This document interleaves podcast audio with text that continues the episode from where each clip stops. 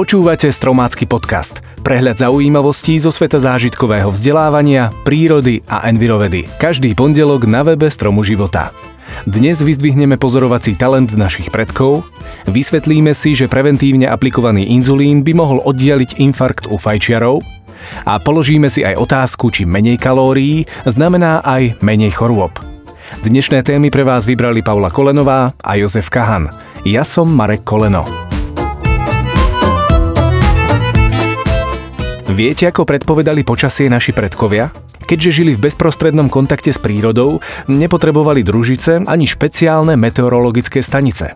Stačilo im pozorovať fenologické javy, akými sú kvitnutie kvetov, pučanie stromov a správanie živočíchov. Na základe nich sa snažili vývoj počasia prognózovať. Opakujúce sa javy v prírode následne vyjadrili formou pranostík. Hoci ich hodnovernosť kolíše od prípadu k prípadu, nemali by sme na ne zabúdať. Ukrývajú totiž v sebe veľký pozorovací talent našich predkov. Podľa správania živočíchov prognozovali napríklad krátkodobý priebeh počasia. Keď vtáčik spieva na doline, bude zima. Keď na grúniku, bude teplo. Alebo keď zver ťahne z kopcov dolu, príde zlé počasie. Prípadne, keď bociany svoje mladé na hniezdach pod krídla schovávajú, cítia trvanlivý dážď. Z ďalších javov v prírode sa snažili naši predkovia predpovedať, či bude úrodný rok. Napríklad podľa miest, na ktorých si lastovičky budovali hniezda. Ak si v stodole tieto obľúbené vtáčatá postavili hniezdo nízko, mal byť rok neúrodný. Ak vysoko, mal byť požehnaný. Aj keď už v dnešnej dobe nepotrebujeme sledovať prírodu tak pozorne, aby sme vedeli, aké bude zajtra počasie, skúsme sa napriek tomu do nej zahľadieť. Ponúka nám toho oveľa viac.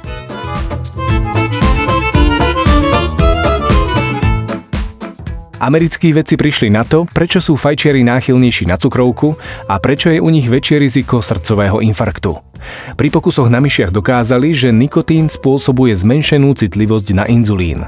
Tento fenomén je akýmsi predstupňom cukrovky druhého typu a takisto rizikovým faktorom pre srdcovo-cievne ochorenia. Keď si telo vybuduje odolnosť voči inzulínu, zmenšia sa miesta v tkanive, ktoré ho rozpoznávajú. Hormón tak nemôže celkom plniť svoju funkciu, podporovať premenu cukrov, čím ich hladina v krvi stúpa. Čím väčšia odolnosť sa v organizme vytvorí, tým menej reaguje telo na inzulín a vznik vzniká cukrovka, ktorá sa musí liečiť dodatočnými dávkami inzulínu do organizmu. Pri pokusoch zvieratám počas dvoch týždňov aplikovali do krvného obehu dvakrát denne inzulín.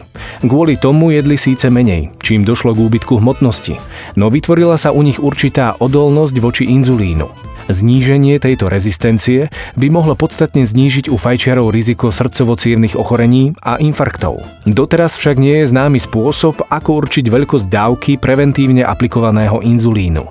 Na tento fakt sa veci plánujú zamerať pri najbližších pokusoch. Potrebujete podnet na zdravšie stravovanie? Vypočujte si výskum, ktorý vás možno presvedčí. 20-ročná štúdia na makakoch naznačuje, že podstatné obmedzenie príjmu kalórií spomaľuje proces starnutia a prispieva k predlženiu života primátov. Už predošlé štúdie s červami, muchami a hlodavcami naznačili, že obmedzenie príjmu kalórií o približne 30% môže mať podobné zdravotné výhody aj u cicavcov.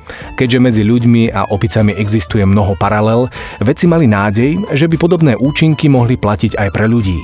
V roku 1989 tým vedcov začal výskum, v ktorom rozdelili dospelé makaky vo veku 7 až 14 rokov do dvoch skupín. Prvá bola tzv. redukčná, v ktorej opiciam redukovali príjem kalórií a druhá bola kontrolná, v ktorej opice iba kontrolovali prvej skupine začali mesačne znižovať príjem kalórií o 10%, až sa postupne dostali k celkovému zníženiu o 30%.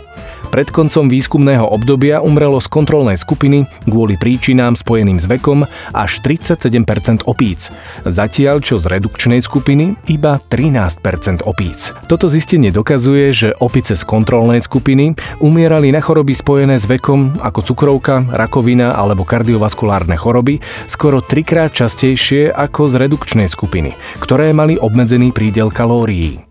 Tento výskum dokázal, že zníženie príjmu kalórií v dospelosti môže oddialiť príchod chorôb spojených s vekom. Marekova výzva Tento školský rok sa moje výzvy budú týkať témy odpadov. Prvá výzva znie Refuse, respektíve odmietni. Je mnoho výrobkov, ktoré sú v našom živote úplne zbytočné. Príkladom je plastová slamka. Preto sa rozhodni, čoho sa vzdáš, odfoď to, pripoj komentár a zdieľaj s hashtagom Zakliatá hora.